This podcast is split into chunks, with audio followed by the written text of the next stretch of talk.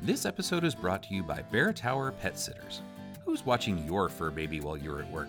When leaving the television on all day isn't enough for your cuddly bear, you can drop Mr. Biscuits off at Bear Tower Pet Sitters and feel confident that he's being watched over by highly trained professionals who have devoted their lives to the care and tending of your little angel. Some people claim to be married to their work. At Bear Tower Pet Sitters, they mean it. The Bear Tower has a full day of engaging activities to keep your fuzzy lumpkins entertained. Go to their website and enter reread one word for a free entire day of Roman style bread and circus for your whittle wobbles. And thank you, Bear Tower Pet Sitters, for sponsoring the Rereading Wolfe podcast.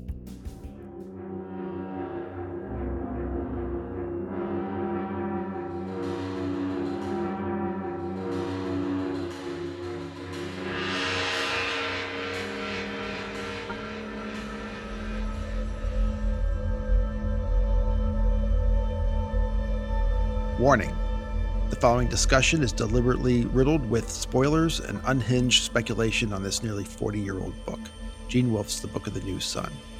You can't read a Gene Wolfe story, you can only reread a Gene Wolfe story. Welcome to Rereading Wolfe. We'll abandon the literary artifice that this is the first time you and we have read these books. We're going to try to understand, and that means considering the books as a whole. Hi, I'm James Wynn. And I'm Craig Brewer. Yeah, I guess we didn't do too bad last week. We didn't really get anything wrong, wrong, apparently.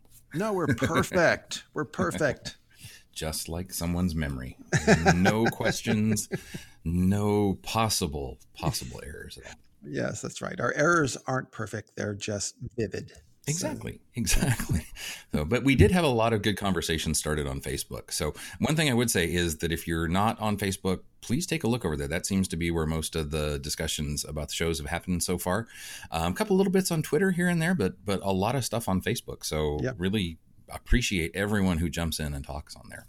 Uh, but yeah, we had a, a, three or four people who really started some some good topics. Yeah, Nigel Price chimed in on the question of whether the autarch face is a woman or not, and pointed out that often in Roman coins, the uh, Caesars do look like women. He offered an example of a Julius Caesar coin, which looks more like his wife yeah, and it really does. It's when I first glanced at it, it could easily be a woman, and, and so I certainly get why he would consider it to be androgynous yeah. if that's what he's modeling it on. Yeah, absolutely. And um, one thing he did mo- note too was that it is possible that there were female autarchs. I don't know that we ever get one particularly that's named.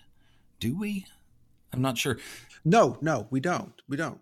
Well, we do know that there have been female autarchs when in Citadel Autarch when uh, Severian is now the autarch is is walking along the coast. He feels like he's in an army of the former autarchs that are walking along with him, and he mentions that some of them are women mm, and mm, some of them are children.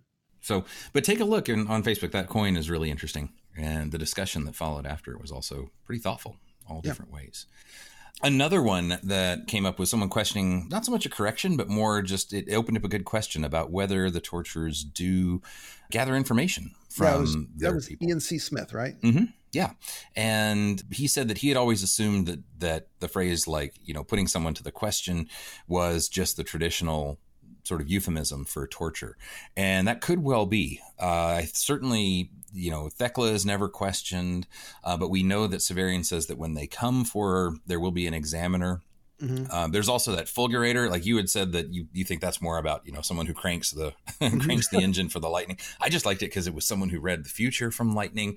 And yeah, like maybe it's a fortune teller or something that that you know it's a way to get information. But anyway, but all yeah, that well, to the side. If, well, if, if, if, okay, well, just push back on uh, on Ian's point a little bit, assuming that they're using some sort of electronic device to torture to to extract information, a fulgurator uh, getting something from that uh, lightning that he's generating uh, does kind of lean toward the idea that they are trying to get some kind of information. Mm-hmm. But uh, yeah. you know, he makes a good point about yeah. the, the, history of the term put to the question doesn't necessarily mean that they're being put to any actual right. question. That's true. I think what made me wonder was the way they talk about the maidservant, the woman that they see who's mm-hmm. gotten the half boot, was it seemed like they wanted to keep her awake, and certainly if someone's asleep, they're not going to feel pain or if they Right. passed out. But I also wondered if they were trying to get something from her, and that was why they needed her to be awake Yeah. during this. Not, I'm not sure. It's never exactly clear there, but it just did seem um, like there were suggestions that maybe that does happen. Even though, like Palaemon says, um, you shouldn't be listening. You're Yeah. supposed to be as, you know, dumb as a mouse. Doesn't really matter. Yeah. Yeah. But, but I mean, what is she? What would if assuming that she's there for some reason? What is she being? If she's not being questioned, what is she being tortured for? Punishment. Yeah. Yeah, I don't yeah. know. Let, I don't know. letting her letting your mistress get away. I don't know. Could be, yeah. And the one other thing I know you had mentioned was that you said that the name of the guild, of course, is the Seekers After Truth and Penitence, and that could, Mm-hmm. Yeah. drip- seeking after truth would certainly, certainly do it. So, Right, exactly. But you know, it- you know, Ian pointed said that in his opinion, he thought that the truth they were seeking was merely their acknowledgement of their you know wrong and their guilt. Yeah, okay, Right. that's that's Right. consistent. yeah. So another one, or uh, from Stephen Frug, who he actually mentioned a few things, but I think the one that stood out to us was the point that the last sentence of the chapter could actually be seen as an affirmation of his memory rather than worrying that he'd gotten something wrong about the coin. So the last sentence is where he says he looks at the coin and realized that it wasn't Vodalus's face. Yeah. And I think the way he was reading it was that this is kind of proof that oh, you know, I am not going crazy because I know it's just a regular coin and Right, it was yeah. just It, Vodalus's face. it Whereas wasn't had- face the way I was afraid it would be, or something. Right. But right. yeah, okay. Yeah, and I think we had just been working on the assumption that he had thought it was a special coin, and that therefore it would, you know, possibly have Vodalus's face on it in, in order to be a real symbol of him joining the resistance or something. Well, like I think we came up with like four different possibilities of, of Mhm. it that it could mean, Mhm. and this is just one more. So But it's a, a really good point. Then, and I actually, to be honest, I really like that reading. That at the end, it's sort of a way of affirming that he's not going crazy, and that he kind of checked himself, and he's like, no, it's you know, even though I had these worries, I did double check, and and no, I'm actually okay. So that that seems a little bit more maybe Severian like in the end. Um, yeah, but I like that he had some other points too um, uh, about you know how Severian might be. Uh, why would he be worried that the coin would stick him with Vodalus? I think that's when he thinks that the coin is somehow specially marked as belonging to Vodalus, and that's why he's afraid to have it with him because he thinks then it would be a symbol to everyone else or a sign Right. that he he belongs to. someone. certainly something he would have to explain Mhm. why he has such a valuable coin in his pocket, or one that he Mhm. believes to be valuable. Mhm. Uh, Ian C. Smith also uh, added some things about uh, Severian's memory that he during when he goes to the mausoleum, he had said, "The memory of my visit to the mausoleum remained vivid enough to dissuade me from making another." So, which which I mean, he points out that maybe Severian is acknowledging that in some cases his memory does fade, or at least change in quality. It could be, yeah. So so like suggesting that because it was vivid, that there are other memories that weren't as vivid. That Um, that yeah, would be an it- implication, right? Yeah, Or- it could could be, or it could be a way of just stating, you know, restating his memory that sometimes because I know things so well, I don't have to revisit. Exactly. Yeah. Um, yeah. So, but yeah, it's a certain. It's definitely you know when you get down to how things are exactly phrased and what's implied and what's not. Yeah, it, it sometimes gets tricky with that. I still feel like everything he talks about later about how vivid his memory is. Uh, you know, especially, I mean, the thing that really kicks it for me is in Claw when he talks about how sometimes he gets so wrapped up in his memory that he just loses himself. Doesn't even realize when Vodalus's goons are coming in to get him. He talks about how it takes him 30 seconds to a minute to even realize that somebody else was in the room with him. Yeah. Um, you know, that, that kind of, to me, talks about really how vivid and overwhelming his memory is and how he Mhm. really gets kind of wrapped up in it. So, um, yeah, that, that part seems to me stronger, but it's a, it's a good point. It's an interesting way to, to read that sentence. Yeah. At some point, Absolutely. we need to deconstruct exactly what we know about his memory and what we don't. We'll get there. Yeah. I have a feeling maybe one time you'll make a list of things that we know. maybe I'm prescient. Maybe maybe I have some presentiment of the I future. think you've been wandering around in the corridors of time. So Well, good. Well, thank you guys. Please take a look at all the social media again, especially Facebook. Like we said, people are, are having pretty good conversations there. And there's a little bit, you know, we have a, a subreddit and we do have the Twitter account as well. You can always also just email us, rereadingwolf at gmail.com, and we'll talk about your ideas. Excellent. So for now, though, we're going to talk about a puppy. Ah, yes. Severian and his dog. Chapter 4 Triskele? Triskel, Triskele. Triskele, Triskele. Triskele, Triskele. Triskele. Should we look that up? I did look it up. There are different ways. The most common way is much closer to Triskele or Triskel. Triskele. Not that the E is silent. Right. Yep. That seems to be the way. Um, now there are other versions that you can find that say like triskele or things like that. The most common thing is that the tri is you could have a long I there most of the time. The reason I like that is it does really emphasize the three with the Yeah. tri. Um, Right. In my head, it'll probably always be Triskel though, because that's just how I always heard it. that, that would have been like the last way I pronounced it, although it might be. the one thing I liked on Wikipedia, it did have uh, what I think is from Brittany. It says where it's known as the Triskele. Triskele. As a technical writer, I can tell you that it doesn't matter what word you use to describe anything, as long as you use the same word every time and you aren't calling something else the same thing. So, how shall we pronounce this for now? I'll defer to you because you said that the way I pronounce it is sort of the last way that you would think to pronounce Well, it. I would, I So, want to be right. After talking about all this, I, I think I'm pretty wrong, actually. I always pronounced it Triskele. And Triskele. I'm almost certain that that's wrong after discussing this. Um, well, mine, I I told you is just Triskel. Triskel. That's the way Tris- I always do. Triskel. All right, we'll just call it Triskel. Triskel. We'll just say Um, well, I'm it- pretty sure that's wrong too. well, maybe it should be Triskele. Triskele. Triskele, and I don't. I no longer have access to the OED. I so wish I did. Oh, how could that? uh, Wait, but you're an academic. You should have like a. It's a. It's a. Uh, it's a. It's a long, sad story. if I, yeah, but I I don't have home access to it anymore for uh, stupid reasons. Let's say Triskele. Triskele. Triskele. Let's go with Triskele. Triskill. You know the thing about try, the tr- hard try is might be make a lot of sense, but it's just it it just doesn't sound like a dog's name. It doesn't sound like any Yeah. kind of a name. Yeah, for me that's the thing. Right. So I know it's an actual symbol on its own, but it's to me it's the dog's name. All right. Chapter 4 Triskele. For starters, a Triskele is a kind of whirl, and obviously Gene Wolfe has a fascination with whirls. The, the ship in the Book of the Long Sun is called the Whorl. Whirls are an ancient motif that theoretically represent many different things to many different people, but they're as ancient as they're more ancient than history, going back at least six thousand years, twelve thousand years. A swastika is a is a kind of whirl. Uh, so is its opposite, a sauvastika.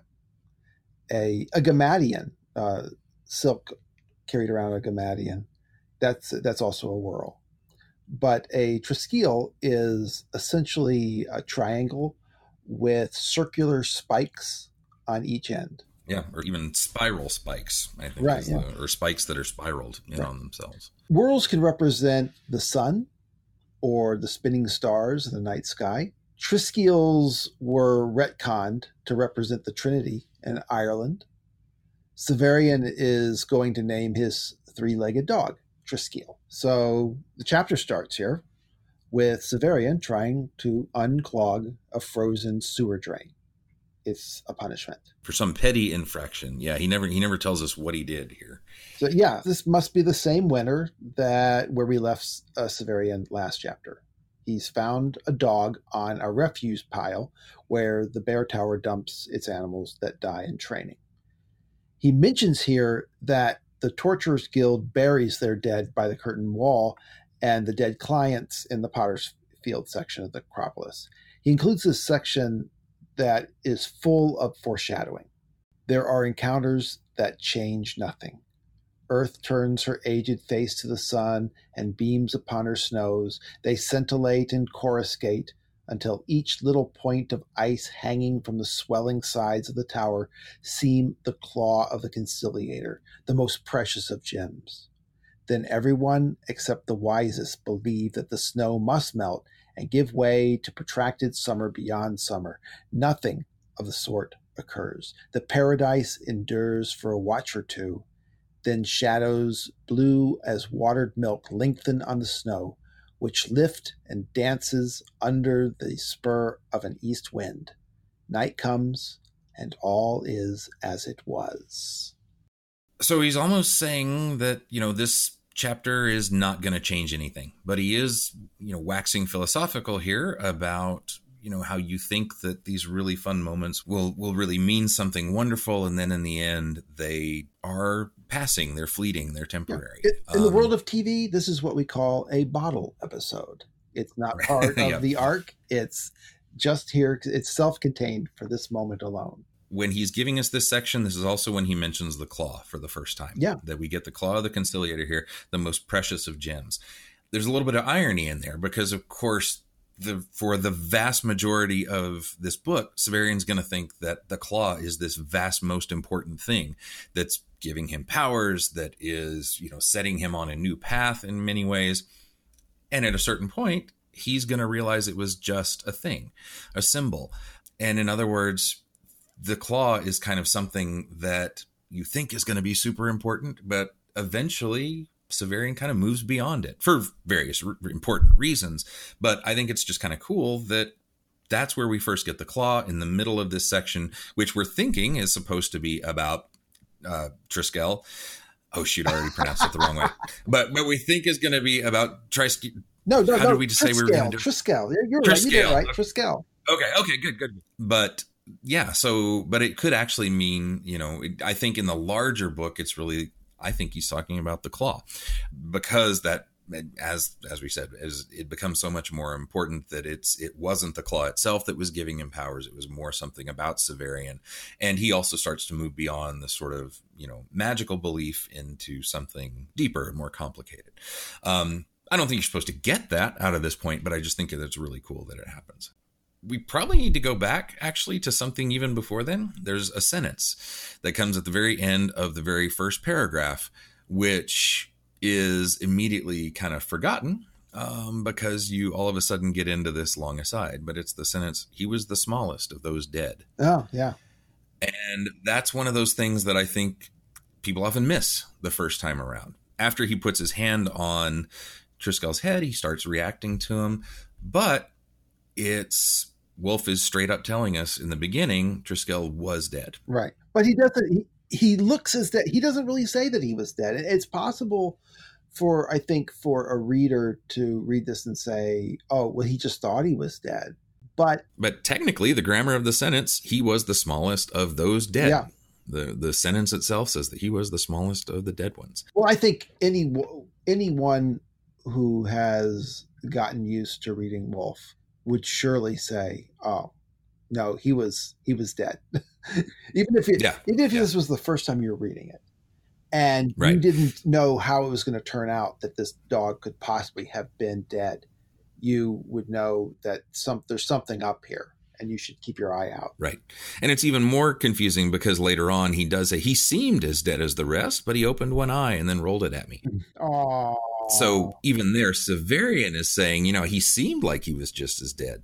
Uh, but the language itself says that he was dead at yeah. the beginning. Also, just to sort of push on this again, that further emphasizes how sort of unimportant the claw eventually is, mm. uh, because this is a moment when Severian, if he in fact is resurrecting the dog, does it without the yeah. claw. He has a long analysis at the end of Citadel of the Autarch where he tries to figure out how the claw could have worked or how it did, how it was really him.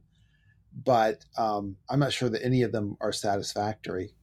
But mm-hmm. the fact is, yeah, I think it's clear that he is resurrecting people, uh, resurrecting things long before he comes across a claw. Do you think that Triskel? I, that- yeah. I, do I think he was dead? Yes, I think he he was dead. Surely he was dead. I think we have so many hints, so many scenes like this later that I have to take my understanding of Wolfe's style from multitude of other stories. And drawing from that, I say, yes, the dog was dead.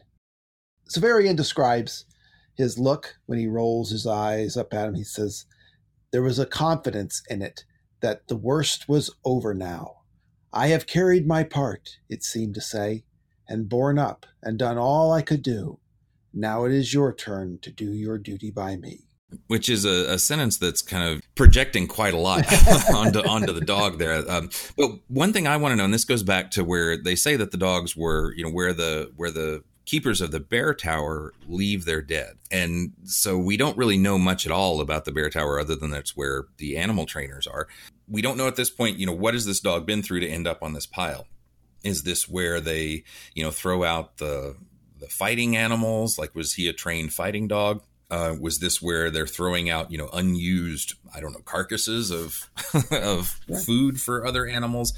Um, but I've always thought, you know, because we also find out that the kind of dog that he actually is is is probably a pretty big muscular thing. I mean, this isn't a puppy. Right. That what he's seen there, what this dog has been through, may be actually quite terrible. You know, he certainly lost one leg. Uh, and Severian, as we'll find out in a second, is going to have to do a lot of work to heal him. So this dog has been through a ton of stuff. And I think one question then about the bear tower is, you know, what are these other towers doing that might be just as monstrous as the torturers? Mm, yeah. Uh, maybe not to humans, but to animals.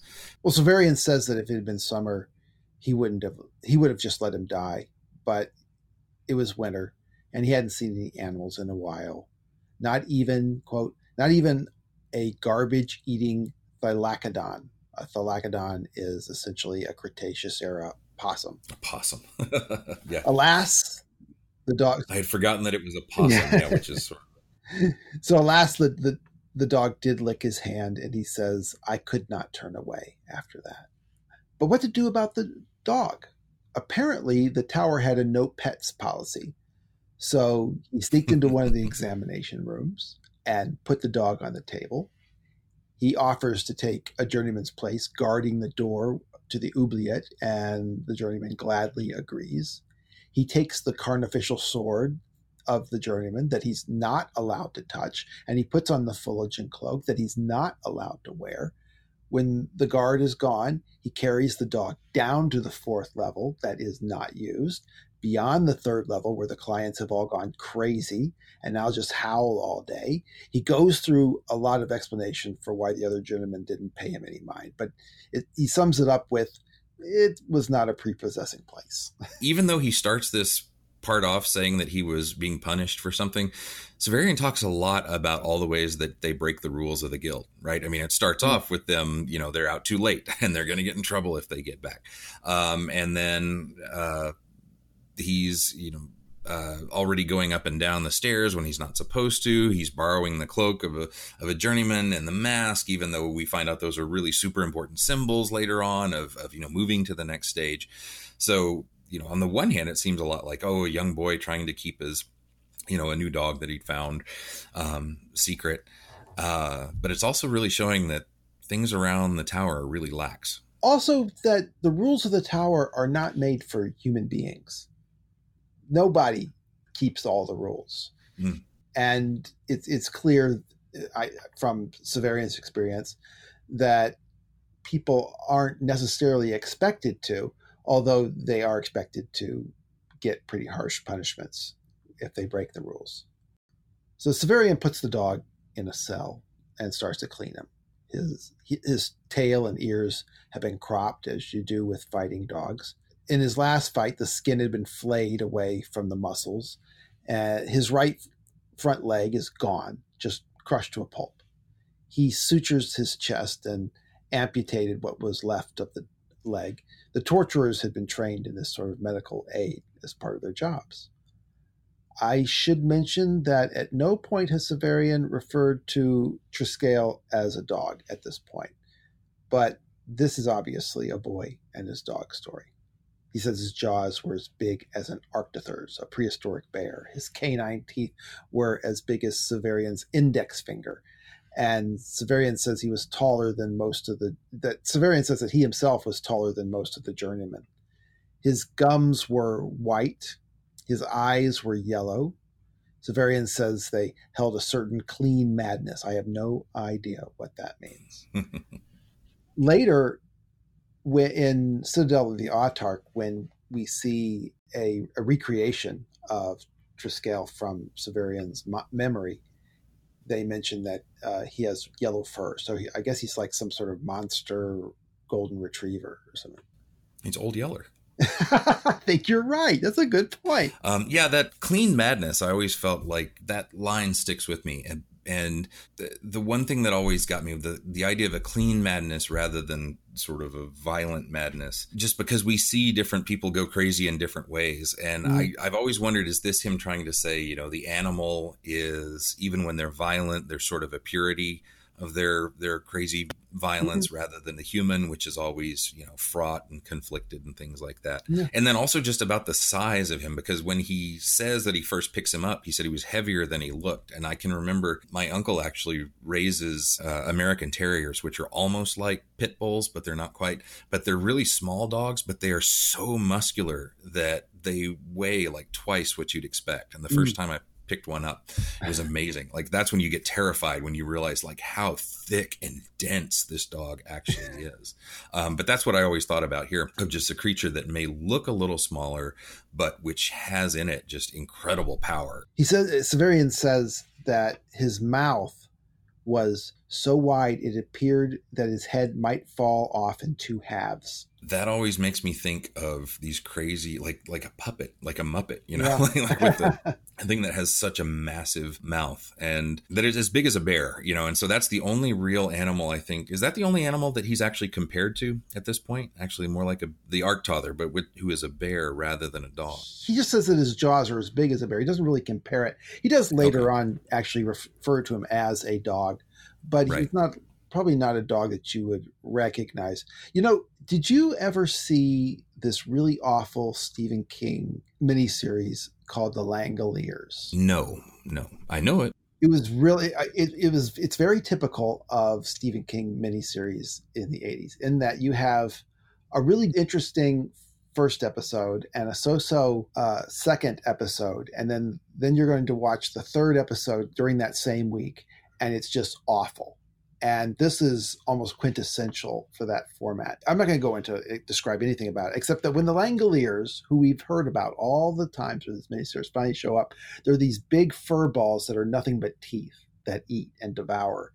And that's kind of the situation I see uh, Triskel hmm. being. He's he's been bred to be nothing but vicious teeth. Because the more body you have, the more potential that something could get a hold of it yeah. So all you want are jaws and and teeth. That makes sense actually with with what we can guess about what the bear tower is trying to train these creatures to do perhaps. Yeah. We should probably also mention this is actually the first time where we get the word Fuligin in the middle of him describing how he uh, snuck Triskel down there over and over. That that's where he first uh, he first describes Fuligin. He says that uh, all our guild cloaks are voluminous. This one was more so since the brother I had replaced was larger frame. Furthermore, the hue Fuligin, which is darker than black, admirably erases all folds, bunchings, and gatherings so far as the eye is concerned, showing only a featureless black. And I think it's fun that this huge symbol that is so important to him and strikes fear in other people's minds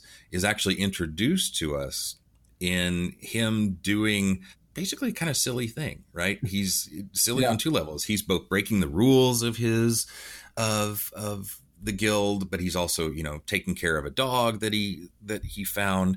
And I just thought that was an interesting contrast because every other time it comes up, especially in the first few chapters after he's kicked out, it's always like, why are you wearing that? That's a terrifying cloak. You know, you're going to mm. cause fear in everyone to do it or to wear it. But here, when we first get it, it, it, certainly not a joke, but it's definitely sort of with lighter purposes. Right. The only other thing about that that I mentioned was that he says too that if anybody looked, they would see a slightly larger than they thought guy, like journeyman, going up and down the stairs. Mm. But then we find out right that there are only like twenty journeymen, and I'm always wondering like how would they actually fool anyone with that, but I don't know. Well, if you can't see his face, I guess he puts on a mask and you don't know who you aren't paying attention. But literally you would have to have seen a journeyman and said, "Oh, well, that's so and so, that's so and so, that's so and so." Yeah. And you would have wondered if you couldn't recognize them. But he says, you know, no one's really paying attention to anyone doing going about their jobs. It's like he said, it's a lot goes on there and no one pays any mind. They have to take care of the prisoners down there, but no one's actually doing any quality assurance testing or anything like that. So Right. so that night he switched jobs with the kid who was supposed to take food to the clients. There's always some client that won't eat. So he had two meals left when he was done. He went down to the fourth level, Triskele's room, wondering if he'd still be alive. And he'd gotten out of bed and dragged himself to a part of the room where some water had collected. So Severian hand feeds him the food. He's so weak he can't chew. Severian soaks the bread in soup before he gives it to him. That night, in his cot, at one of the highest floors of the tower, Severian was sure he could hear Triskele's labored breathing. He'd sit up and, and listen, and then there'd be no sound. And then he'd lay down, and he could hear it again. He says, Well, perhaps it was only the beating of my own heart. Well, who knows? Are we supposed to believe that that's his imagination or that this is something of the power of the new sun that is exhibiting itself? Yeah, I don't know. I mean, uh, especially because when he keeps describing in that that paragraph, he starts talking about how um, if he had done this before, he would have shared it with everyone else, Mhm. and now he wanted to kind of keep it all for himself. And in fact, later on, there's a part where he he seems amazed that the dog was actually dependent on him, um, and you know he says he was dependent on me, me, and he puts me with an, an exclamation mark, which is sort of a that's one of the few times that Severian does something like that. You know, in reading it this time, I listen to that and I don't, I feel like that's less, uh, something that he's actually hearing. Um, and I, I get the sense that it's more about him sort of just really being afraid he's going to get caught. And, you know, especially like since telltale heart. yeah, yeah, because he's sort of talking here about how this is the first time he really tried to keep a secret from anyone. Um, it was the first time that he tra- he didn't, you know, share something like this with his friends. And then he has the weird thing, I think, where he he talks about how this was all about being a man from a boy, which I is an odd part. Yeah, let me read Yeah, that. Let yeah. me read that. It says, if I had found him a year, two years before, he would have been a divinity to me. I would have told Drott and the rest. He would have been a divinity to us all. Now I knew him for the poor animal he was, and yet I could not let him die because it would have been a breaking of faith with something in myself. I could not endure to think that I had become a man so different from the boy I had been. I could remember each moment of my past, every vagrant thought and sight, every dream. How could I destroy that past? In a dream, I walked through the fourth level again and found a huge friend there with dripping jaws. It spoke to me. Yeah, what do you make of that one? no, I have some ideas, but I'm curious. I feel well. I, I the more I go over this chapter, the more I feel that Wolfe is not being clever with us here when Severian says that this is going to be a bottle episode. This is an old uh, Yeller story. This is the kind of story Wolfe really seems to enjoy telling. A, a story. He, I think he would have really enjoyed being able to write young adult fiction. I remember Wolfe in a panel once talking about his admiration for Neil Gaiman's Graveyard book. That he said that in order to get a book into a child's hands, you must first get through the school librarian Hmm. and all of the other and, and and all of the other adults that stand between you and that child. And that Neil Gaiman had written a book in which a child has his entire family murdered. It starts with a child having his entire family murdered by a serial killer. And somehow that not only got into the hands of children, but won awards. And he, said that he, based on that, he said that Neil Gaiman was a genius. And I, I remember that The Wizard Knight was marketed as a young adult fiction and uh, when I read it, I said, "This is not young adult fiction," and I so I think he would have loved to be able to write young adult fiction, but he could never quite not move into those darker areas. And so this is the little short story, and it's a it's a young adult fiction. It's a young adult story. It's a boy and his dog story. And so I think that this is all about how much this dog means to Severian. It where he Wolfe just lets all his sentimentality go, and he he has a dream, and he there he finds a friend, and it speaks to him. I don't think that there's some spe- secret speech that the that Triskele gives to Severian that matters in the rest of the story. I think the point is that he dreamed that he had a friend and he spoke to him. I gotta admit, I go a different direction with this part. Aha. Because as I'm looking at it now, I mean, one the one thing that stands out is he says that you know a long time ago I would we would have just been overjoyed that we had a dog, um, but he says now I knew him for the poor animal that he was, and I couldn't let him die because it would have been a breaking of faith with something in myself. That part seems to me different because I think he he probably started this off with, "Oh, here's a dog, I'm to I'm to save it." But all of a sudden it started to change and what I think is going on here, especially when he starts talking about the difference between a boy and now I'm I'm a man, whether or not he really is at this point, is that now he's actually responsible for something for one of the first times. That before this he was you know being a member of a guild and just being an apprentice there was never anything he he had to follow rules but he's never really responsible for something. Now though that there's this creature down there that he's saved from death once and done a whole lot of work on it that may not be pleasant for the dog but you know he's either making it suffer more or he's going to help it come back to life. And I kind of read this as though those, you know, each time he thought um, that he could hear his breathing, it's more like he's terrified that he's going to die. He's worried that he's done a bad job. And eventually all this stuff is really settling into him as, you know, oh, I can't just be carefree really like I could before.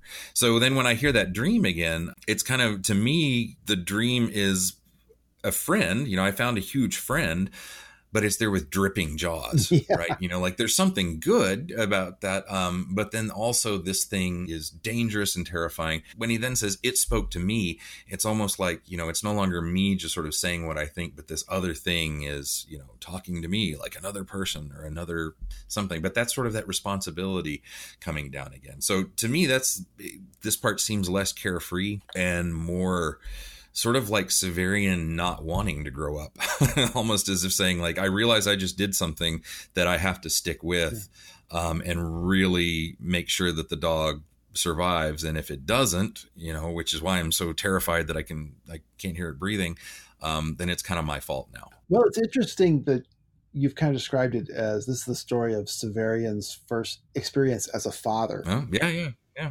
But at the same time, he's he does it because he knows it is what his that his himself as a child would have wanted him to do. It's he would he's be, being the man that his that the child Severian would have respected. Severian goes down the next morning to feed him. He sort of hopes he's dead, but he's not. He's smiling at him the way dogs do. He's called this is the first time he calls him a dog, and he's still weak and can't stand up. So Severian goes to the Bear Tower and strikes up a friendship with the apprentices there. He's got to get some advice on taking care of this thing that's depending on him. He finds out that although they have a lot of strange lore and traditions, it's surprising how similar it is to his own. When they become masters, they stand under a grate while a bleeding bull walks across it. At some point, the journeymen have to marry a lioness or female bear, and from that point on, they swear off human women. I got you got to stay true to the missus. yeah, that's a that's a strange one. I mean, talking about um, you know ways that these guilds and part of this society now have sort of totally gone off the rails. you know, that's that that's part of. I mean, it could be that, but um, I also think that again, sort of how siloed and how separate these each of these little gills are from both each other but also the rest of the world outside of even the citadel um, mm. because that's definitely a way of life that we never see repeated anywhere else yeah. there's something notice here too this is also the bears have come up a bunch of times mm-hmm. in this mm-hmm. chapter and that's one thing this is another where they could marry either a lioness or a bear sow and so we've had the arctothers before with with how uh, Triskele might might be kind of like a bear, but I'll mm-hmm. say something about that a little later. Um, right. But there's just a preview. but uh, so Severian says that this shows that the animal handlers have a connection with the beasts that they take to the fighting pits that is similar to the one the torturers have with their clients. He says, Now I have traveled much farther from our tower, but I have found always the pattern of our guild is repeated mindlessly in the societies of every trade, like the repetitions of Father Inire's mirrors in the House of Absolute, so that they are all torturers, just as we. His quarry stands to the hunters as our clients to us, those who buy to the tradesmen, the enemies of the commonwealth to the soldier, the governed to the governors, men to women, all love that which they destroy. It's a heavy thing, right? to say like everything repeats the the the you know how the the torturers go. What's interesting though is that it also adds a different dimension to the torturers than we'd think of. Certainly they're in the business of destroying things, but it's the first time that he even mentions something weird like we actually love our clients.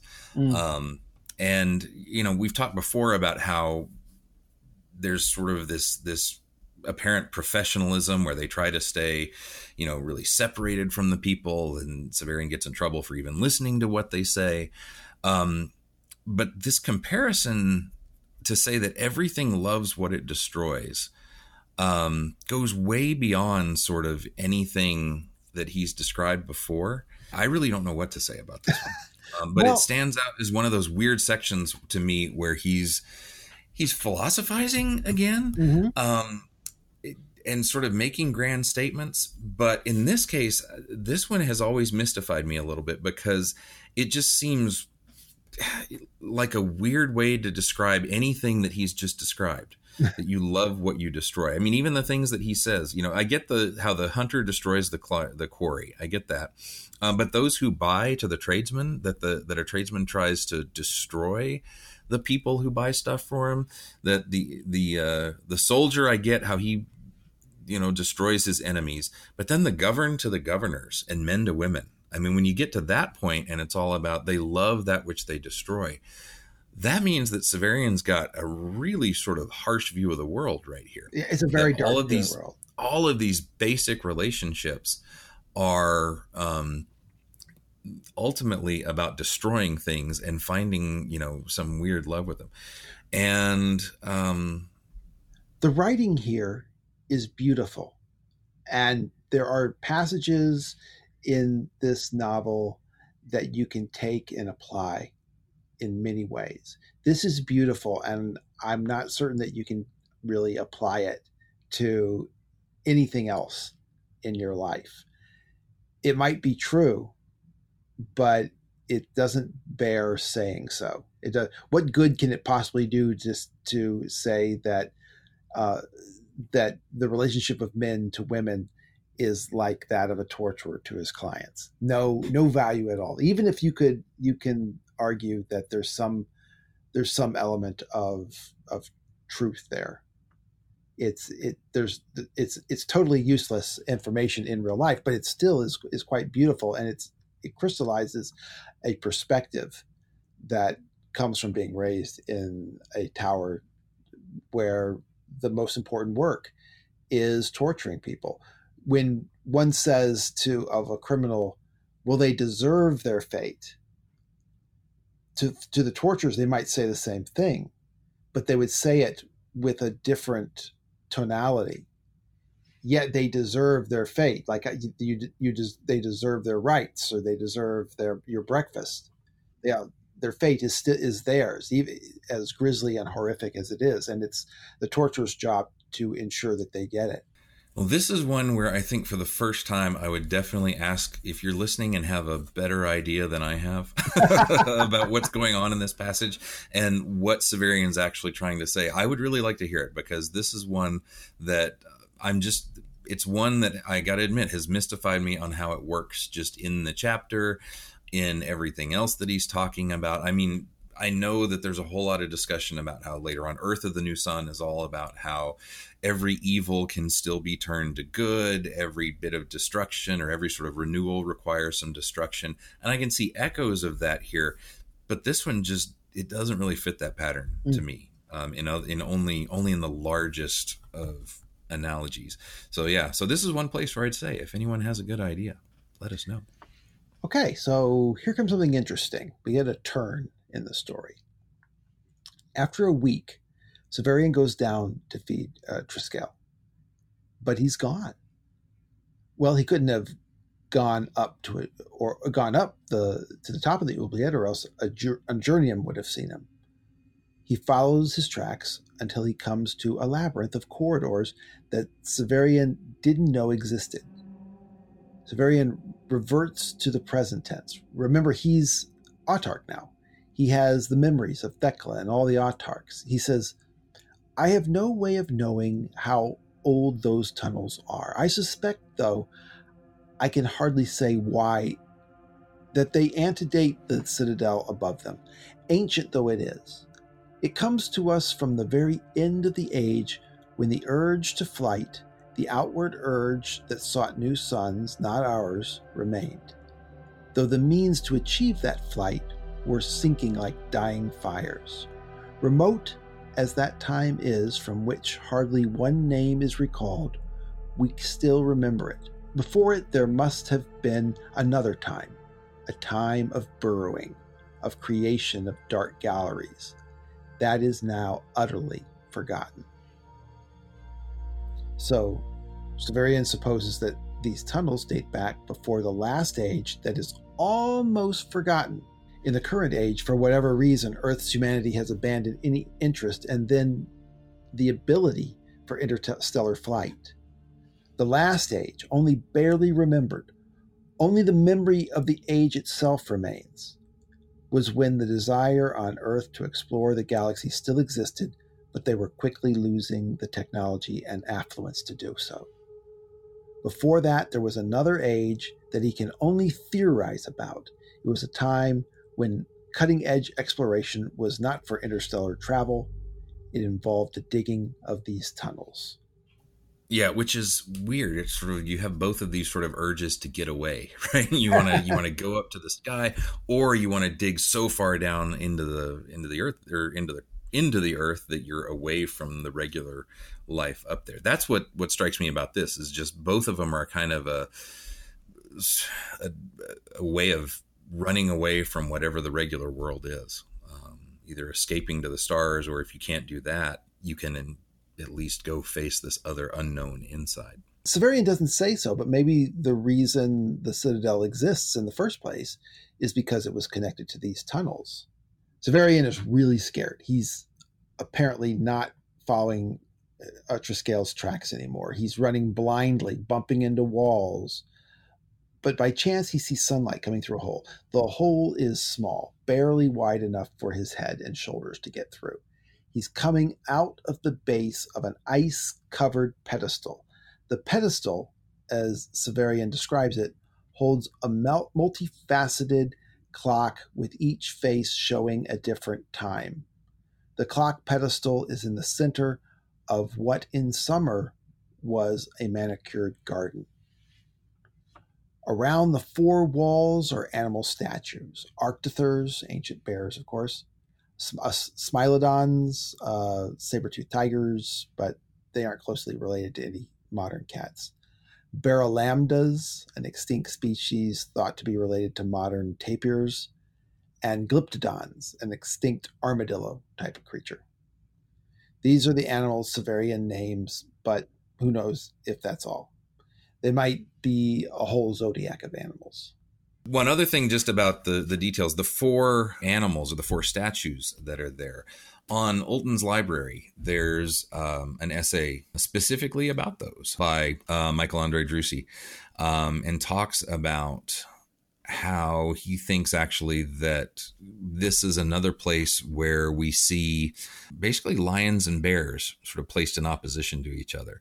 And he uses this as one of the places where he tries to say that one thing you can kind of see a pattern throughout a lot of New Sun is that good things are often associated with cats, or at least things that are on Severian's side, and things that are fighting against him are often um, siding with bears which is interesting hmm. to me, because the closest thing that we get, I mean, obviously, if Triskele is a dog, he's not a cat, um, but he's also described as like a bear, which is right. a little bit different. So, and one other thing he mentions is that there are often times where you'll find that bears are associated with winter imagery and cats are associated with summer imagery. And so mm. that would leads again to kind of the idea, you know, most things in New Sun happen during winter when things are cold.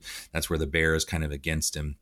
Um, and then cats are good. So that's, I don't want to go into much more detail about that right now, but I did want to point out that, that, um, that there, people have made a ton out of, out of those animals and what they represent. And since this is a place where, like I said, you get the excuse me the the bear tower folk, you know, taking a lioness or a bear sow in marriage, that connection there mm-hmm. is made. And then we also get you know Triskele being connected to a bear, or at least compared slightly to a bear. He doesn't see Triskele's tracks. He didn't come this way. The walls of this court are high, and above there are high, narrow windows. He couldn't see out, but he could see the tops of the curtain wall through them. So he knows he's he's inside the citadel. He figures he's near the center.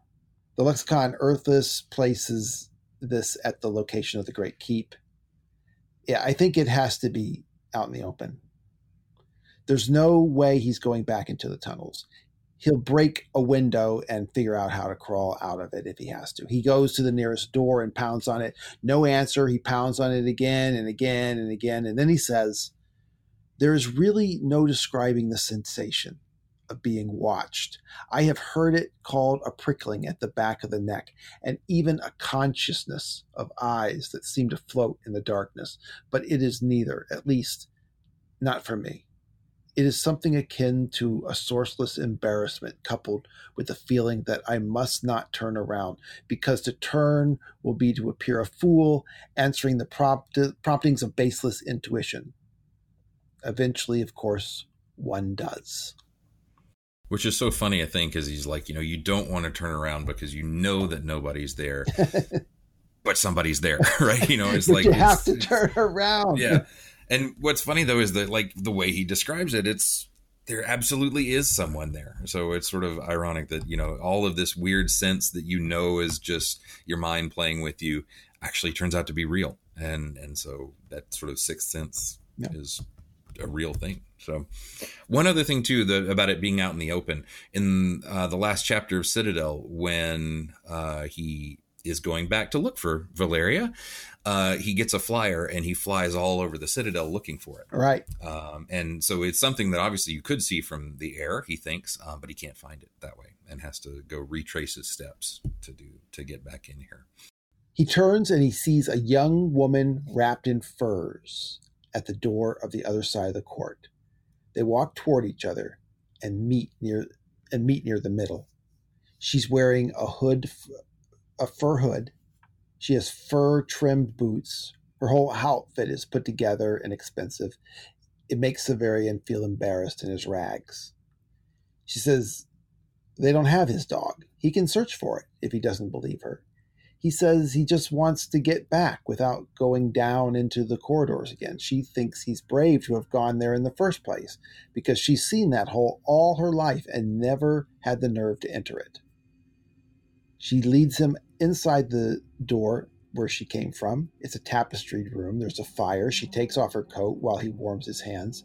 She asks if it wasn't cold in the tunnels as well. He says that it it wasn't as cold as the outside and there was no wind down there. She remarks that it's strange the tunnels should come up in the atrium of time. That's what she calls it. The name uh, the name of that courtyard. He says she looked younger than I, but there was an antique quality about her metal trimmed dress and the shadow of her dark hair that made her seem older than Master Palaemon, a dweller in forgotten yesteryears. He says it makes sense that the courtyard is called the Atrium of Time because of all the sundials. She says, no, the sundials were put there because it is called the Atrium of Time. The sundials have mottos like Lux Dei Vitae Viam Monstrat, which he translates as the beam of the new sun lights the way of life. Uh, literally, uh, Dux, uh, Lux Dei means God's light. Uh, another is uh, she translates as men wait long for happiness, but uh, literally it's it's it means something darker. For short happiness, men wait a long time. She starts to go through them all, but he says, uh, "Look, I only know the one language that we're speaking now." All of those um, Latin inscriptions are actually on real sundials. Um, and there's a, a, book. This is not my thing that's come out. People have had this on the Urth list forever, but it's called the Book of Sundials by. Um, oh shoot, I had my note. Where's my note for the author? Uh, Margaret Gatty. Um, but they're all on real, actual historical sundials. Um, now, Wolfs does say that that you know he uses Latin to um, uh, show you know just an old language that Severian would see as old. Mm-hmm. Um, but in this case, he actually did. You know, we can break out of the the sort of fiction of the book, and these are actually real sundials. And like you said, the the um, uh, the translations that she gives are wrong, um, or not wrong, but the, but they definitely sort of the new sun instead of God's light definitely takes things in a slightly different way. Um, and that men wait long for happiness. That one um, is that the hour something like the hour is short to the happy, but long to the to the wretched or to the awful or something like that. Right. Yeah, definitely, definitely different.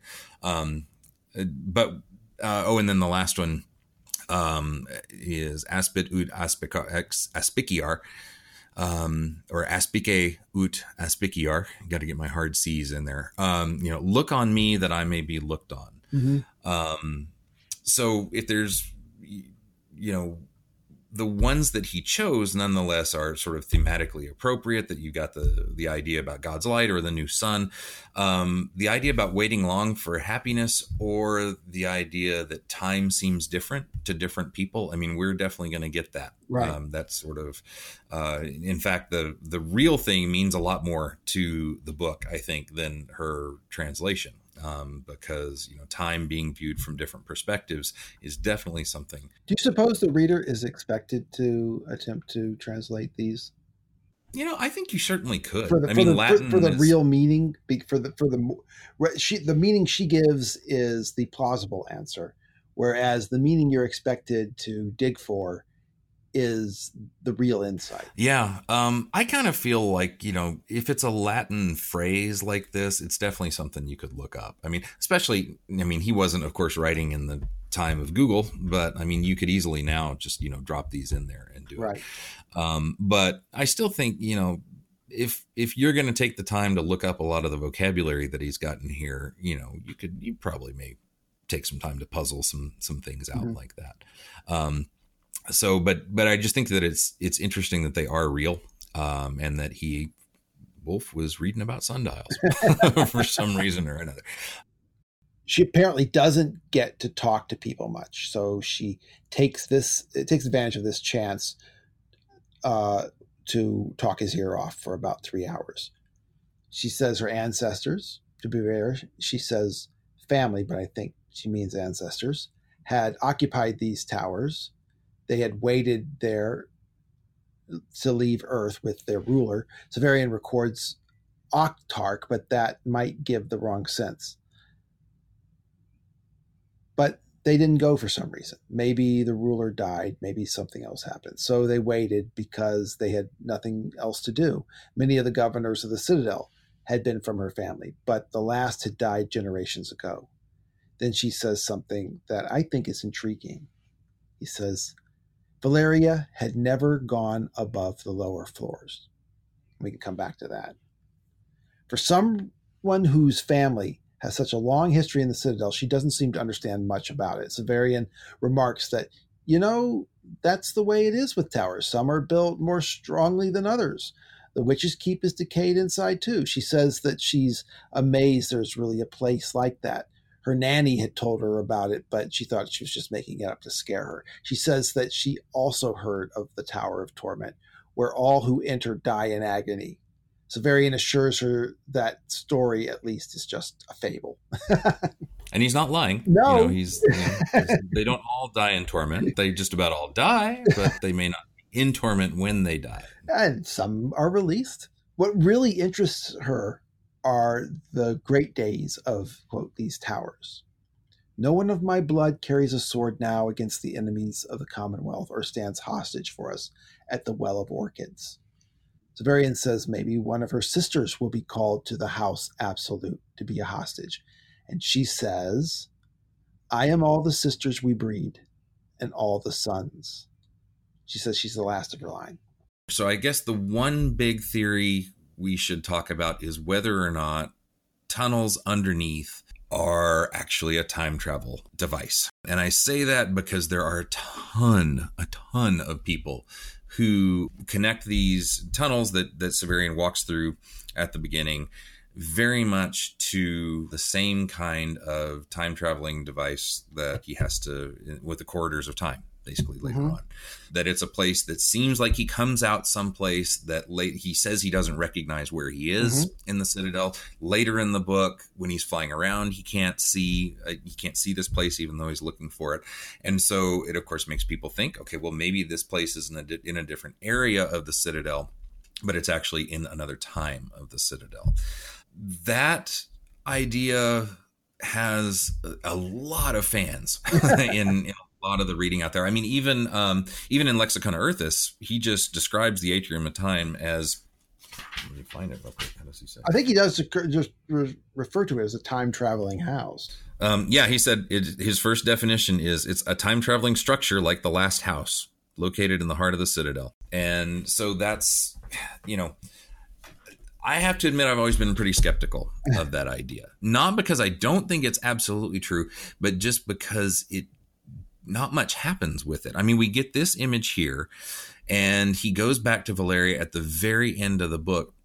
Beyond that, though, apart from the fact that Master Ash's house is also like this, where I mean, you mentioned that Valeria lives just in the lower levels, and uh, Master Ash talks about how if you go in different floors of his tower, that you're going to come out in different times. People mm-hmm. find those analogies, that's a really strong analogy. My problem with that is though I could never figure out what else it would mean for the story. Uh-huh. What else is going on now? There are ideas. There are plenty of ideas out there. But that's the first thing I think that when you're doing a rereading and when you're aware of what all has gone on in the speculation side of things, this is a place where you got to really start looking at those details. Yeah. Well, I think um, it's to figure Clute out what he who mentioned that when he returns to the atrium of time, he goes back to the tunnels and follows his own footprints to that location. Mm-hmm. Just which is something similar that happens at uh, Master Ash's house. The that I find that really uh, a, a, very provoking uh, parallel. So let me ask you: You're bothered by the fact that nothing is done with the fact that this is a time traveling structure what is done with the fact that Master Ash's tower is a time traveling structure? I think because there, when it's a time travel, you see a possibility of the future, right? Mm. Like you, you're you're shown different possibilities, or Severian is shown different possibilities of what could happen based on different choices or based on different paths that that things take. With this one, I mean, why was it there? It never really plays a role in the plot. I mean, at least there with Master Ash, there's a sense of it. It provides some further motivation for Severian to sort of reflect on on what he wants to do. Here, though, I'm I'm not sure. It's like it almost is one of those points where, and this is really where a lot of people take it, where if it is an actual time traveling device, what it's doing is leading us down a really complicated speculative yes storyline right. and that's what people do right i mean i think probably the most famous or or at least of, of, all of those ideas that seem most compelling to me is the idea that actually possibly catherine the the woman who um, performs the ritual every year and who might well um, be um, severian's mother that she could be coming from this place or she could her or or to add on another layer of speculation that clones of her could be coming from here every year um, and that that helps us find out more about um, Severian's lineage and his um, and his family tree, and that we're supposed to really to get put things together to show that that other characters are sort of living in this other time. Yeah. Now that may be. Um, but that's when we're getting into one of those places where I feel like we're layering, you know, speculation on speculation on speculation. I, I absolutely agree with that. But let me take one more. Let me take one more shot to try to convince you that Yeah, this sure. is a time traveling structure. She's dressed in antique clothing, hmm and she speaks an antique language. Her locate the the house in which she lives cannot be found from the air. hmm isn't it the case that every little bit of that suggests that we're looking at a some sort of a temporal structure? Yeah, like like that part I totally get, especially when like otherwise I can't think of why apart to add some drama to the last chapter, like why would would Wolfe show us, you know, Severian not being able to find it and having to literally retrace his steps. Yeah. Um, and the one other time we know that there is a time traveling device, you know, he has to walk, Right. you know, in the same way and walk a, a certain path to get there. So yeah, I definitely see that. I guess what I'm waiting for is more connections to to really put things together. Yeah. I mean, not that I'm saying it's ridiculous. I'm just it's one of those places where you know it's one of those things that is a possibility given certain other um, analogies in the book. But I feel like I need to know more about how it connects to a whole bunch of different parts. Um, like, for example, if Catherine or clones of Catherine do come from this, why is it important that they always come from this Mhm. past time? Like, like what is the story there? Why is that going on? That seems like a really complicated way Yeah, to get a woman to come act in your feast day every year. Um, there are easier So- ways to do that. Right. Yeah. Yeah. So, so that's, that's another, another one that I mean, where it's like, I, I kind of want to, what's the end game? Like, Well, I don't- You know, like, where is this all leading? I'm I'm personally not quite so enamored with the theory that Catherine. I have I have different theories about Catherine, Mhm. and but I think the here's the reason why the the time traveling house doesn't bother me quite so much. I don't think that the important thing about this story is the atrium of time. I think that that is just um, the setting for the play. hmm What is important, I think, here is Valeria. And the reason I believe that it is important to Valeria, and so now I'll tip my hand to my own unique theory about Valeria. I think that Valeria is Severian's sister.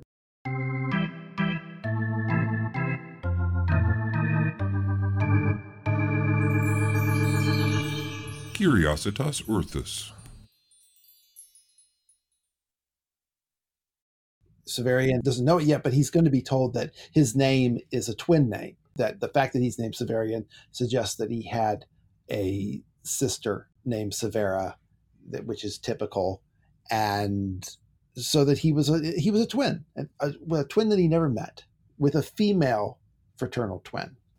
hmm And I believe that Valeria is that twin. And there is and the reason I believe that is based on one thing. I admit that it's based on one thing.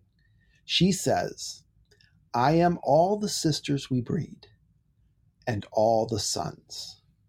That is a near perfect quote drawn from Shakespeare's The Twelfth Night.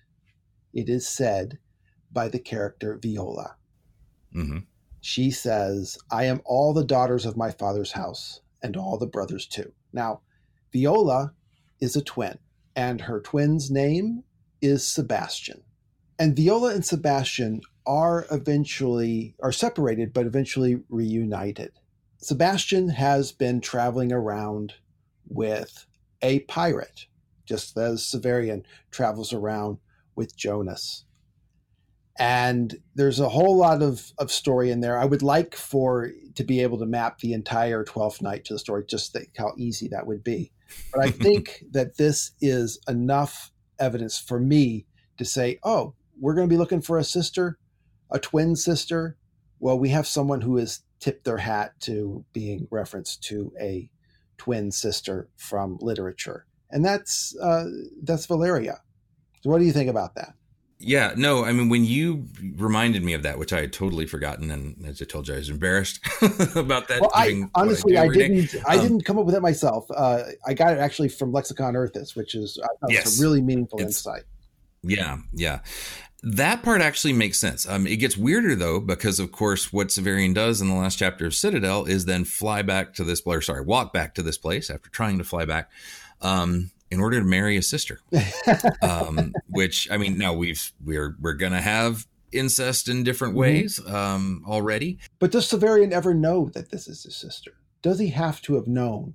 that Valeria was his sister, or at least at the time when he marries her, does he have to have known? So he may well not, um, you know, because all these, a lot of the the possible family connections, like I'm not ever sure that beyond Ouen and Dorcas that he makes any other or recognizes anyone else's in his family of all the other things that that people have put together yeah. um, of, of other people who might be related. Well, you know, the last when he does meet someone who he is related to, what does he do? First thing he sleeps with her. Yeah, yeah. so which eventually he does here. So yeah, and that would then be another gets back to my question of uh, that that answers a lot of things that we do see twins all the way throughout this and I know Robert Borski has a whole big thing about how you know characters have to have twins in this. You know if not familial twins they have to have some kind of twin in this book that they're always twins.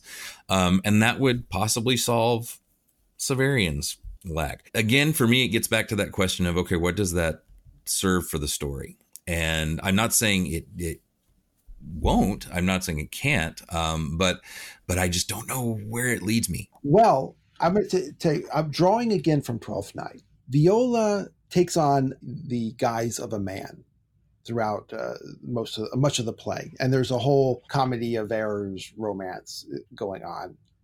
Uh, she takes on the name uh, Cesario, and so I would be really great if there was a character Cesario that we could look for, but we don't. The only uh, the only character that comes up that's close to that is actually the man who she ends up marrying, uh, Cassidius is the man that she marries, which is very similar in uh, spelling to Cesario. They both start the same way.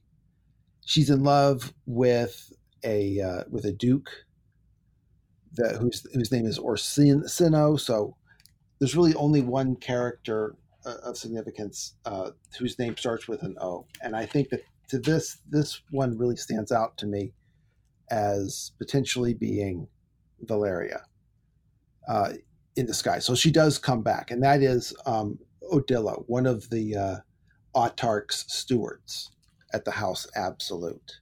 Hmm. Uh, the reason the, I don't have a lot of proof of this, I'm going to be mm-hmm. watching for this uh, in our read this time, but Odilo is a his name is refers to actually a, a god of learning and Valeria, as uh, Lexicon Urthus points out, ha- does have a lot of references to the moon in opposition to Severian as the sun. The sun. Mm-hmm. And there is, and Thoth, the Egyptian god of learning, is also a an aspect of the moon. So I have a theory that that this is not the last we see of Valeria in the Book of the New Sun.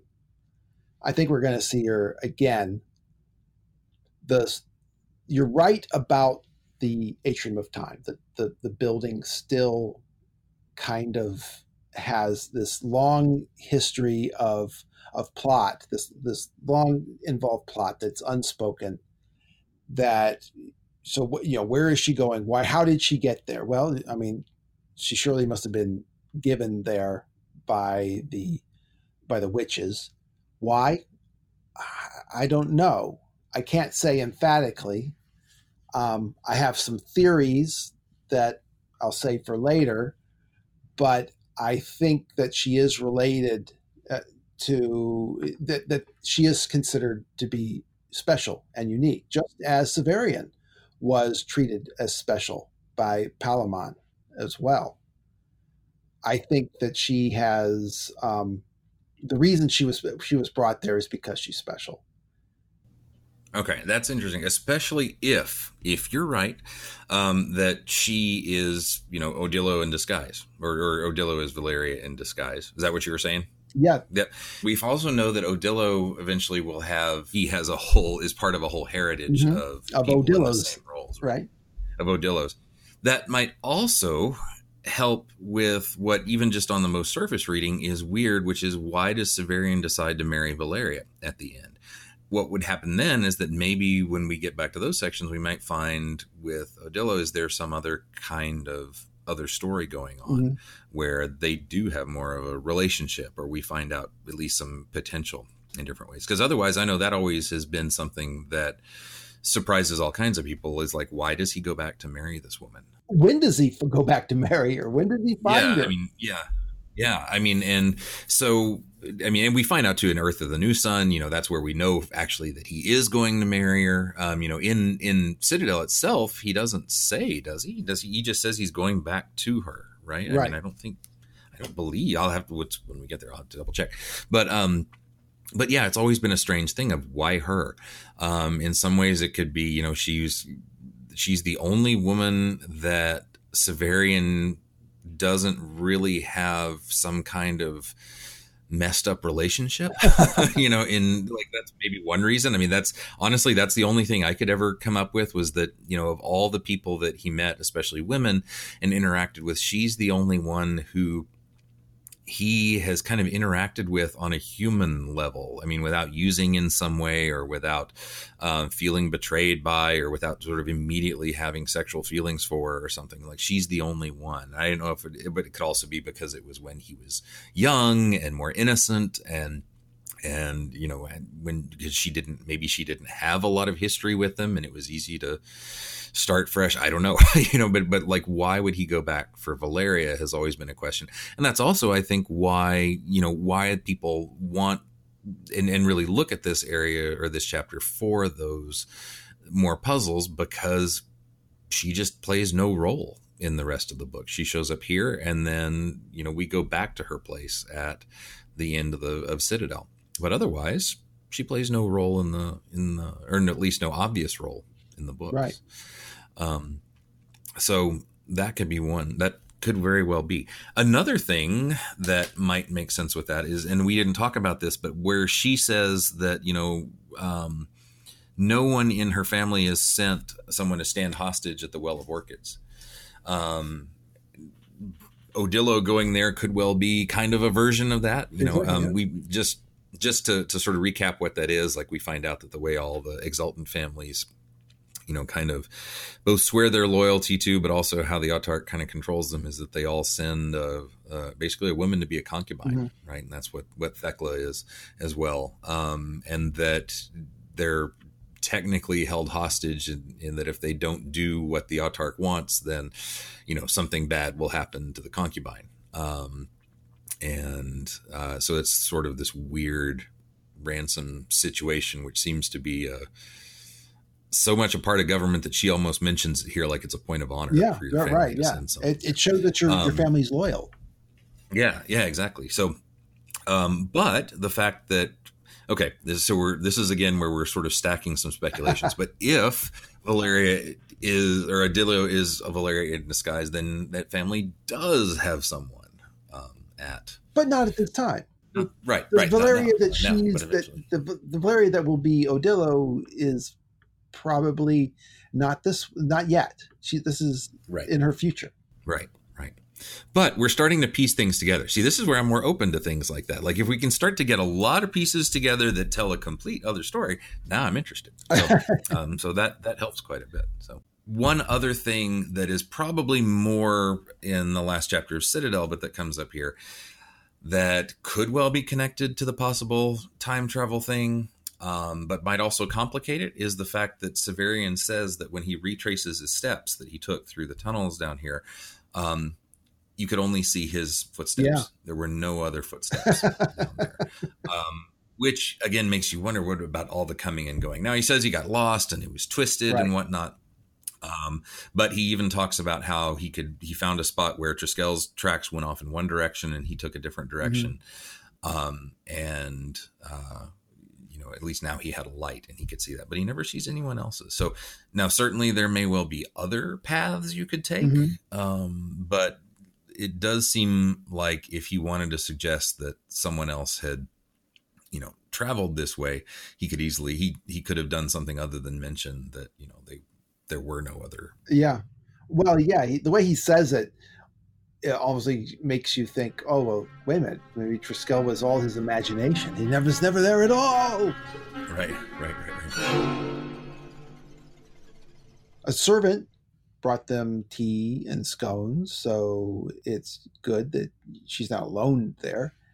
Severian notes that the tea is really an expensive tea from the north. It's the kind that they give their clients, which is kind of interesting. Do you think? What do you think is the the meaning to that? There's I can think of several meanings or a couple meanings. One is that there are items that are inexpensive at one t- at one point in time and were very expensive earlier points in time or later in time. Mm. Yeah. In which case, you know, this might be just fine tea at this point. The other is that she is essentially a client there. She's not being lavishly maintained. She's, you know, she has, she's being given nice clothes, but they're old clothes, they're antique clothes. Yeah. And, but she's not being given the, the best food at all. Could be. I mean, he does make a big deal out of, you know, what food Thekla gets mm-hmm. um, and how simple it is. So, yeah, that that there is something there. The one thing I I got out of this was when he says that she was brought mate that that's South American. Yes, yeah, yeah. Nice he mentions that South elsewhere American. too, and that's that's a big yeah. tell I think for yeah. Which honestly I had never had before I had the, I read this book, and when I found out that that was a real thing, that was one of the first things I I remember I did was go find some mate and actually try it, and I just kind of like it. Oh, so you didn't regret? I was meant to. I was wondered whether you were going to say I, and I immediately regretted it. yeah, no, it's it's bitter. It's I always think of it as like a super bitter, not sweet chocolate or chicory mm. or something. Like that's kind of the way I always felt like it. So, um, like if like if coffee could be a tea. Mm. Uh, no, that's not too bad. So Valeria puts a happy face on Severian's troubles. She says, and I think this is means something. She says, "You see, you have found some comfort here. You are worried about your poor dog because he is lame but he too may have found hospitality. You love him, so another may love him. But Severian thought to himself that he would never have another dog, and he never did. Wolfe doesn't treat us to Valerian showing Severian the door and wishing him adieu. The whole scene is weird. Severian says he didn't see Triskele for almost a week. And then Severian is delivering a message and he came bounding up to him like he had good sense. He's learned to run on one front leg. Severian saw him every two weeks or so during the winter, and then that was it. I never know knew whom he had found, who was feeding him and caring for him, but I like to think it was someone who took him away with with him to in the spring, perhaps north to the cities of tents and campaigns among the mountains. In other words, the equivalent of a big farm for fighting dogs. Right. Or I've always wondered, like, to the cities of tents and campaigns in the mountains, like, oh, maybe he got lucky and he actually got taken to war. Yeah, yeah, exactly. you know, That's what I'm saying. That's, oh, yeah, where else could a fighting you know, dog be really happy? And, right. Yeah, which is sort of you know crazy because maybe he's saying you know I brought him back to health so well that he could go fight mm. again, um, and also again sort of reemphasizes I think how terrifying this dog is supposed to be. You know, I mean I think it was it's sort of that's the part to me that sort of clinches it that he's a he was being trained to be a fighter, and you know I'm guessing that in his training he just got beaten up so bad that he died, and um and but but here he has a, a second chance. But who was um, watching him all this time? Yeah, I don't know. Yep, I, I know. think, based on what Valeria says, I think it was her. And if you assume that it's a time traveling place, that she knew what had happened to Triskele and was telling him without that that he's okay. I, have taken care mm-hmm. of him, and whatever happened to him, uh, she already knew what had happened to him. But at some point, you know, in the summer, maybe she made a point based on that conversation to ensure that he saw him every once in a while that he made a return he made a return trip to that time. Hmm. could be. Could be. The one other thing that's interesting here is what severian doesn't tell us which is how he got home. And that's you know and that's one thing that yeah did he have to climb back in that little tiny hole and go back through the, the No, he couldn't have, right? Because he follows his follows footprints back to the atrium of time. I- If we assume those are his steps, right and so that's that's another question here i guess like if if the the other the one thing we know is a time traveling machine works you have to walk a certain way to get back Mhm.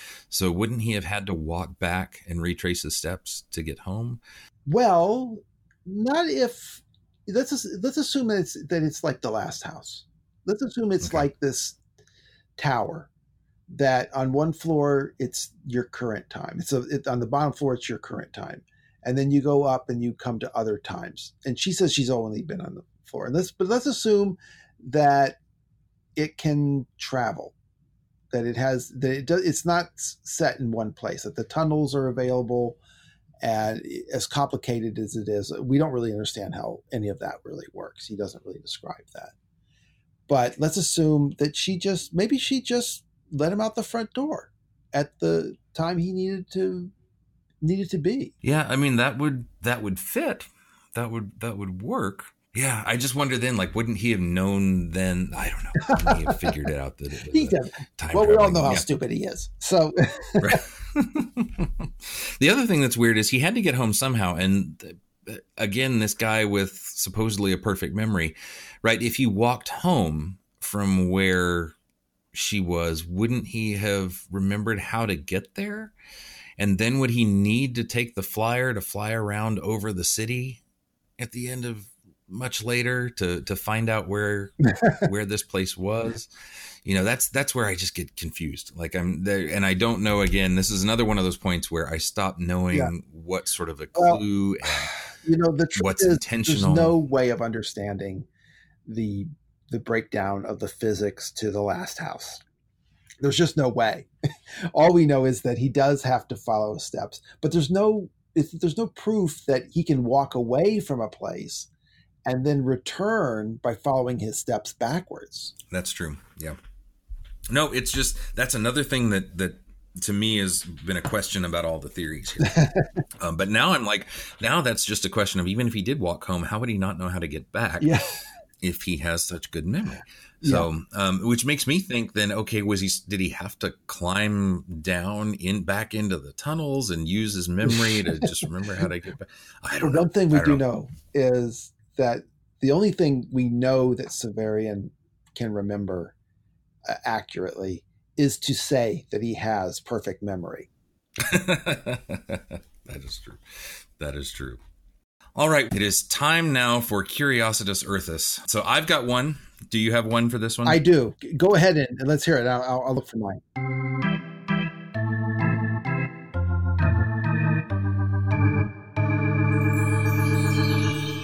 Curiositas Urthus. Okay, the one that I have actually is sort of like a, a corollary to some of the the ideas we've talked about. But the notion here comes from the Urth list that Valeria is not only from the past, but specifically from Typhon's time, and that and I won't go through all the reasoning for it, but the basic idea is that Valeria was Typhon's mistress um, is basically Kypris. I believe is the. If I, I'm gonna have to double check all my names from from long. I always pronounce like it. Was- Kypris, but, Kypris. Okay, Ky- could well be. It's a Y. So so I'll say Kypris for this. Um, but that Valeria is actually Kypris, and that Typhon and Valeria are the two who made all the clones um, that were housed on the Whorl, and that therefore Silk is actually Valeria's son. And um, so, in other words, that would be a nice little connection between New Sun and Long Sun that's another one where I just there's so little about Valeria that I just can't figure out what that would mean for the life of me. That if Valeria was Silk's mother, and maybe if Valeria showed up in Return to the Whorl, um, you know, in Short Sun a long time later, I would I would be more with it. But that's another one that I just liked because it it reaches for a strange theory, not No. just with this book, but in the, the next. that is well. Definitely that swinging for the fences. And the thing about it is, I can think of a lot of of arguments against it. Uh, just right now, sitting here, but she sits in a time traveling device who knows? Mhm. I, I fully I think that if you put Gene Wolfe to the task of figuring out how to fit, how to worm all that into Valerian's life, I mean Valeria's life, uh, he probably could do it. Yeah. Yeah. But that would mean this was even before Silk had probably even been dreamed of yeah. at this point. So, um, well, I've got one since we're talking about sisters. Um, it's that this was uh, this was on from the this is from the Urth list, and it's that Juturna. The reason she comes and saves Severian is that she is Severian's twin sister. Ah, twin sister. yes, yeah, and Could be fraternal. I mean, they do have size difference. well, th- fraternal friends. there's i mean there's I, once again there's a lot of things um, that are problematic about that. The other the other uh, children of Abaia are, are very large. The um, he, they're called his his daughter wives. And so but and but actually this uh, theorizer uh, said well okay well she could still be his sister but they're not she's his half sister so her they have different fathers and her father is Abaia but they have the same mother which get, actually which is he gets even more involved but um you know once again Well, she does try to seduce him, of course. So that does, yeah you know, well incest. We've been talking be about today. well then incest obviously she's a relative then so Yeah. Yeah. cool. Very cool. All right. Well, we went through a whole chapter um, with the title of Triskele, with the three, and we never tried to make any Trinity connections. I thought that was pretty good. So, because I think that you know that would have been an obvious place to go for, and I have seen some people try to do that. That that you know something like you know this is a symbol of of Severian's. Uh, you know mercy or Severian's love for something else, and so it's a very Christian moment. I suppose it could be, could be, um, but yeah, this that that one would take me a little more work to figure out how the lame dog and its three legs, where it's actually missing one, um, is connected to the Trinity. So because that would make it seem like the Trinity is missing something. Yeah. In order to be well it is a it is a So- term that that was used to refer to the trinity and yet Oh yeah. I'm not sure. I'm not sure. The, the, the problem is not with the name Triskele associating with the Trinity. I think it's my biggest problem is Triskele himself being being the Trinity. Mm-hmm. That, as you pointed out, it's Yeah. it's it's he's something that he he's he's got three legs because he had something taken away. And And that would also mean that the the Trinity is a war dog. yeah, is a trained killer, a trained mauler. well, why not?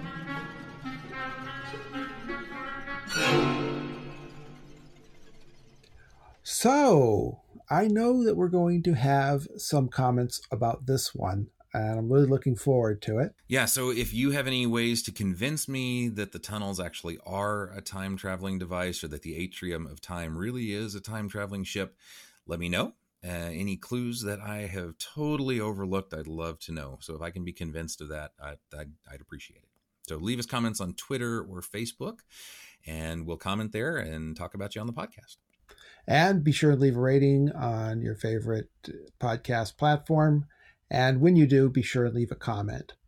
Next week, we're going to go to everyone's favorite library in chapter five. and we'll get a little further, a little more information about um, the guild and get one step closer to, I think, a lot of people's favorite minor character in Ultan. Yeah. Oh, yeah. Yeah. Oh, it's a good time. We're actually recording this on the uh, 50th anniversary of the Apollo 11 landing. And every time I see an image on TV, I keep thinking about: Is that the one he was thinking of? Is that the one he was? Thinking of? We can we can talk about if there was one specific photograph. Yeah. Yeah. Right. All right. Good. Well, thanks everyone for listening, and we'll catch you next time.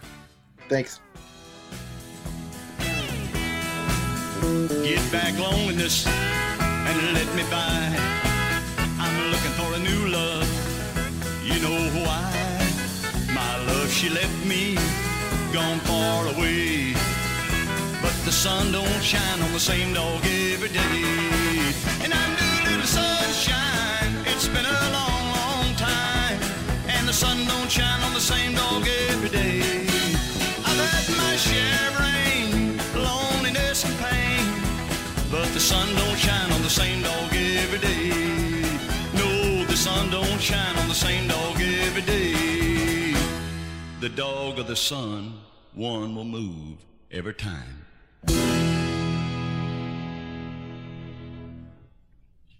This is why you write everything down. Yeah.